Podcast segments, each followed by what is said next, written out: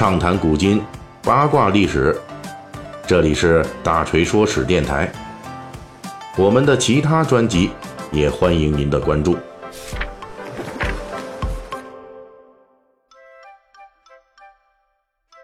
呃，过了年实在是太忙了啊。那么大锤的这集，呃，大锤说史延了几天啊，真是不好意思。那么最近呢，我们正好这个《延禧攻略》的后继者啊，还有一部热播剧，现在正播着呢，就是《浩然传》。这个剧呢，无论是从剧情还是从这个收视角度，都遇到了较多的争议。不过，由于这部剧的女主角啊，是历史上争议极大的秦始皇的老妈啊，赵姬。那剧中呢，就是李浩然，她呢是由这个演员吴谨言来饰演的。呃，正因为此呢，我们又一次把这个封建王朝历史上的一桩两千多年的历史著名的悬案再度展现在大家面前。这一桩历史悬案就是千古一帝秦始皇嬴政，他的亲爹到底是谁？前几天呢，大锤说史的一位读者啊，就给我们留言了，说呢，希望咱们能够讲一下这方面的内容。那么咱们这一期，哎，正好就聊了这个事儿，这桩历史奇案啊。我们之所以说秦始皇是千古一帝，他亲爹是谁？到现在都搞不清楚。主要的原因就是西汉成书的二十四史之首、千古名著《史记》，这史学大家司马迁在相关内容的写作中啊，自己和自己就先打起来了。首先是《史记》的《秦始皇本纪》中，司马迁是这样写的：秦始皇是秦庄襄王之子。当年秦庄襄王还没当上秦王，还叫做异人的时候，作为秦国的人质被交换到赵国。在赵国期间，异人见到了吕不韦的一个美姬啊，也就是他下边一个大美人对吧？哎，这就是电视剧《浩然传》里边的虚构的女主角赵姬李浩然。一见钟情之下，于是这位未来的秦庄襄王就把赵姬从吕不韦那儿给要来了。后来赵姬就生下了。秦始皇嬴政，而在同一本《史记》中，在《吕不韦列传》这里边，那对这件事儿有了完全不一样的描述。这个描述是这样的：吕不韦从赵国国都邯郸城里搜罗了美貌善舞者作为姬妾，其中一个呢怀了吕不韦的孩子，这就是赵姬。这时候秦庄襄王来赴宴，看上了赵姬，就跟吕不韦要这个美女。吕不韦当初还不想给，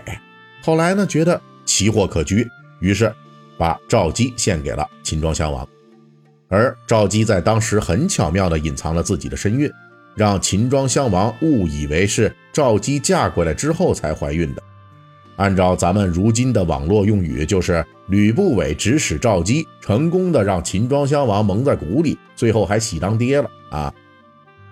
而因为生了这个儿子的缘故呢，赵姬在秦庄襄王那里母凭子贵，地位升得也很快。而且在司马迁笔下，这个喜当爹啊，只是导火索，他后来还导致了吕不韦与赵姬在秦国私通，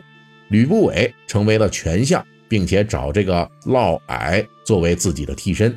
啊，酿成了秦王宫内的诸多丑事啊。这嫪毐应该大家还是听说过，很熟悉的啊。呃，据说这个人在那方面的能力还是比较强的啊。显然呢。这个同一部《史记》在两篇不同的本纪和列传中，对秦始皇的亲爹是谁的描述是矛盾的。这司马迁可能当时也闹糊涂了，也不说校对一下这情节。这司马迁这种写法呢，直接导致了从他的那个时代开始，关于秦始皇亲爹是谁的这个争论就开始持续了，一直到现在两千多年。直到今天，由于司马迁在史学界属于开山大师的这样的地位，因此呢，后世很多史学家都沿用了司马迁。在《史记·吕不韦列传》中的描述，比如宋代的著名史学家司马光就把吕不韦是秦始皇爹这个事儿作为正史列入了《资治通鉴》中。从历史学的角度来说，司马迁《史记》的准确性是毋庸置疑的，因为司马迁写作《史记》的方法是流传了下来的。后世的我们几乎可以肯定，司马迁肯定不是自己编造了赵姬让秦庄襄王喜当爹这么一个情节，他要么是。通过当时的田野考察，获得了某些口耳相传的故事，要么就是参考了他那个时代之前的一些文献转述。最终记下了吕不韦可能是秦始皇亲爹这么个说法。但是遗憾的是啊，到目前的为止，这后世的学者们在司马迁之前及其同时代的史料中，并没有发现别家的著作中出现过关于秦始皇的爹是吕不韦这么一种说法。比如成书于秦汉时期的《战国策》这本书中著名的黄段子之一，就是记载了秦国宣太后的相关的少儿不宜的故事啊。这个宣太后呢，就是咱们前两年的热播电视剧《芈月传》里边的女主角，就是那个孙俪演的那个啊。她是呢秦始皇的高祖母，《战国策》里边那绘声绘色的讲述了秦始皇高祖母的乱来啊，哎，各种乱来，而且详细记述了吕不韦作为赵国富商，当初是如何对秦庄襄王进行政治投资的，并且帮助这秦庄襄王夺取秦国王位等一系列故事。但是独独没有记载吕不韦与赵姬和秦庄襄王之间的三角关系以及便宜儿子的故事。嗯，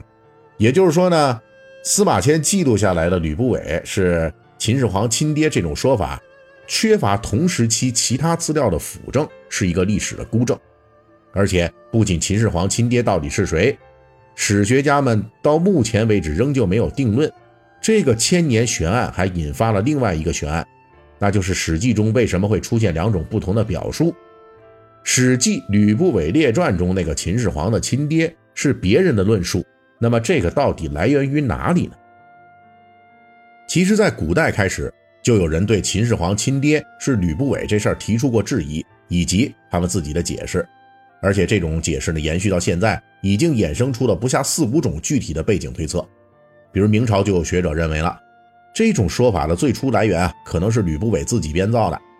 而同样是在明朝，也有人认为这是战国时代喜好八卦的六国人士的一种文学创造，目的呢是为了报复秦始皇吞灭六国，也就是你灭我国，那我就编谣言恶心你啊，就这么一动机。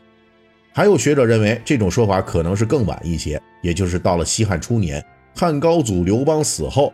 吕后专权时期。吕后的吕姓的娘家，这亲戚们呢权倾一时，他们故意编造这个故事，目的呢就是为了吕氏取代刘氏统治啊，为这个来制造舆论。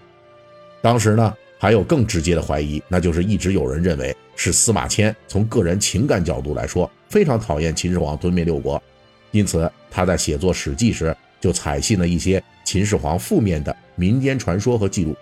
并且由此发端。演绎出了秦始皇老娘淫乱后宫等等的一系列的重口味故事。